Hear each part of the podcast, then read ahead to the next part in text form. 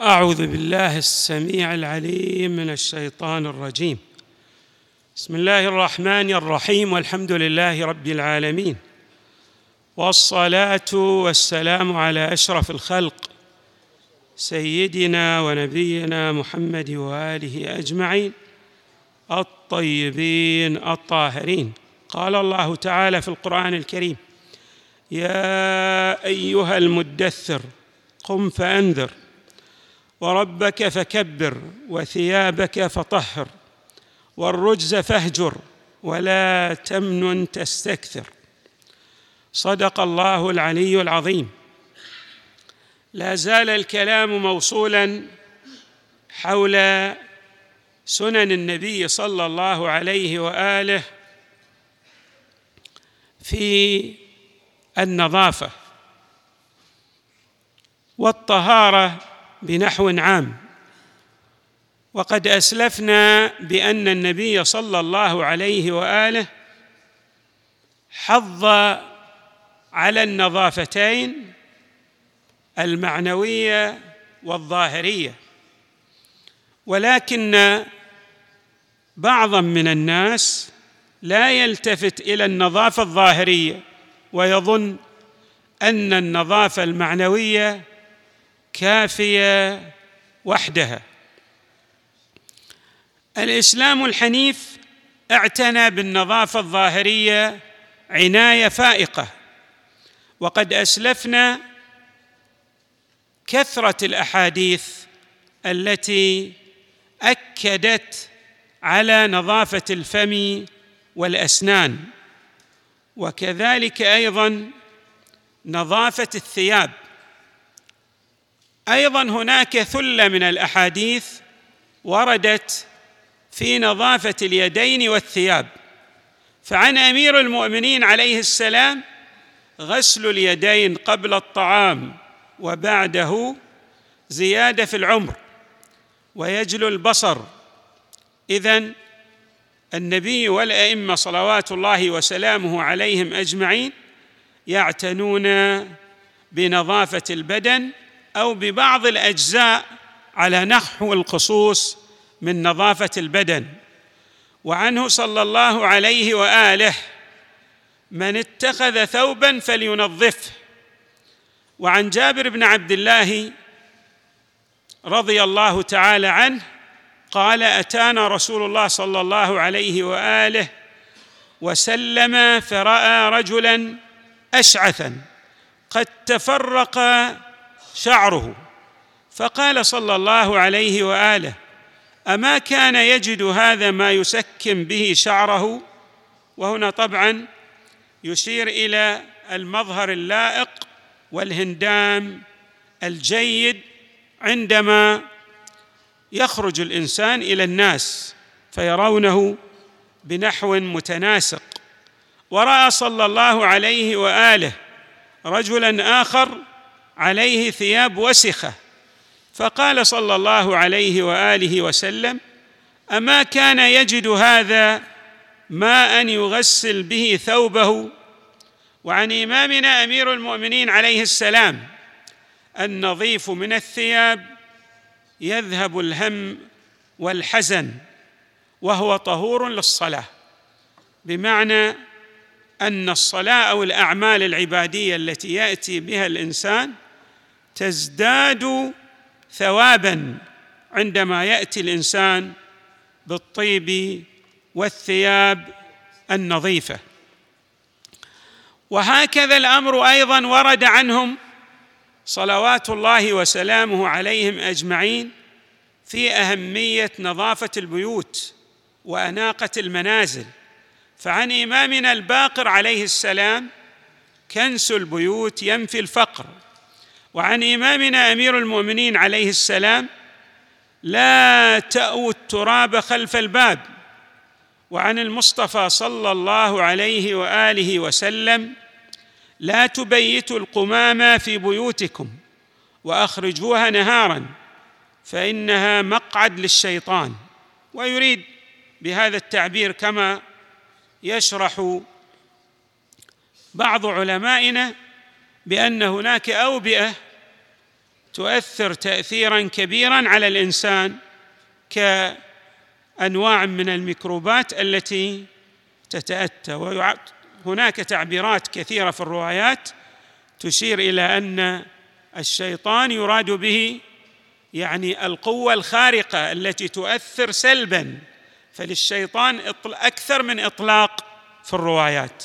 من هذه الإطلاقات مقعد للشيطان، أي هناك أوبئة تتأتى من خلال هذه القمامات التي تبقى في البيوت، وهذه الأوبئة كما قلنا تؤثر تأثيراً بالغاً لا يرى هذا التأثير ظاهرياً كتأثير الشيطان في الجانب المعنوي للإنسان. يعني هذا نحو من الاستعارة والمجاز.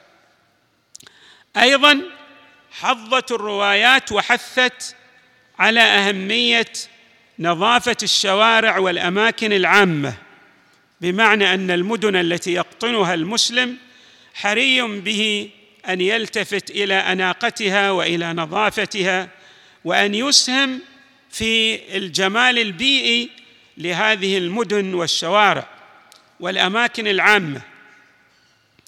عنه صلى الله عليه وآله وسلم: من سل سخيمة. السخام طبعاً له إطلاقان، يطلق ويراد به النظافة، يعني أو ما يحصل من نظافة غسل الأواني. بعض الأواني عندما تحترق تكون البقايا لها ماذا؟ فيها ماذا؟ سخام. ولذلك تجدون مثلا في بعض الدول العربية يقول أسخم وجهه، يعني أسود وجهه. فإذن هذا أحد إطلاقات السخام. الأوساخ التي تبقى من غسل الأواني يعني تقذف بهذه الأوساخ في الشوارع العامة. هذا من سل سخاما على طريق عامر من طرق المسلمين فعليه لعنة الله والملائكة والناس أجمعين.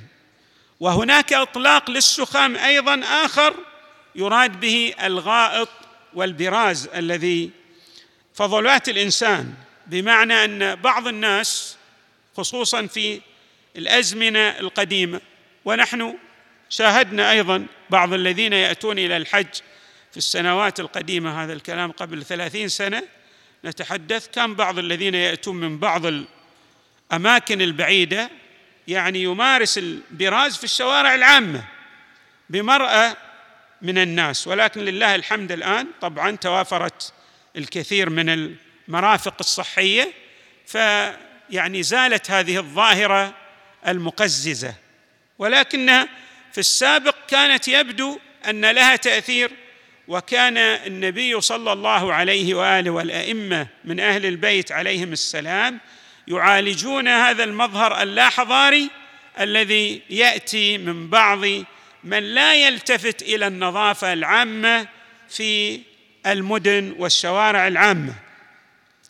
وأيضاً ورد عنه صلى الله عليه وآله بشكل صريح بالنسبة لما يعني يتأتى من فضلات الإنسان بالخصوص.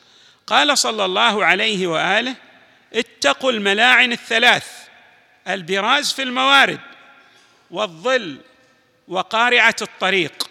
فإذن الموارد يراد بها الموارد المائية، ونحن نعرف أن فضلات الإنسان تلوث هذه المياه، وبعض الناس قد لا يلتفت إلى هذا. ونحن نجد في بعض يعني التقارير البيئية التي تعرضها شبكات التلفاز أن لا زال الوضع إلى يومنا هذا على بعض الشواطئ في بعض يعني بلدان المسلمين لا زال يمارس هذا النحو من القذارات الظاهرية، بمعنى لا يتقي الناس أو لا يلتفت الناس إلى الأهمية الكبيرة في المجال الصحي والنظافة البيئية التي تتعلق بالشواطئ والمياه العامة التي يستفيد منها الإنسان.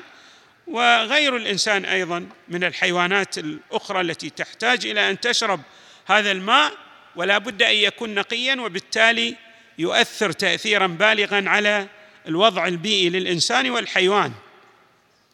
يقول: اتقوا الملاعن الثلاث، البراز في الموارد أي المياه، والظل، الإنسان يأتي ليستظل، وهذا يمكن مثل بعض الاستراحات في الطريق. هناك طبعاً كانت أشجار في الطرق العامة منذ القديم تمثل الاستراحات في الطرق في العصر الحديث. والظل وقارعة الطريق، أيضاً في وسط الطريق نسميه قارعة الطريق، بعضهم لا يعتني بهذا في السابق، فكانت الروايات تؤكد تأكيداً بالغاً على هذه النظافة. نعود ونؤكد على أنه بالرغم من الأهمية الفائقة للنظافة المعنوية، والتي هي أس وشرط لعدم وقوع الإنسان في براثن وشرك الشيطان المؤدي للحروب، كما هو الحال وكما ترون في عصرنا الحاضر، كيف أن هذه الحضارات بالرغم من التقدم في الجانب المادي إلا أنها ماذا؟ تحمل في جنباتها أو في الجانب المعنوي من إنسانيتها قذارة معنوية، بحيث لا تلتفت إلى حقوق الإنسان إذا كانت هذه الحقوق تؤثر سلباً، إذا صح التعبير، على مصالحها المادية، فتنتهك كل الحقوق بسبب عدم وجود نظافة معنوية في شخصياتها.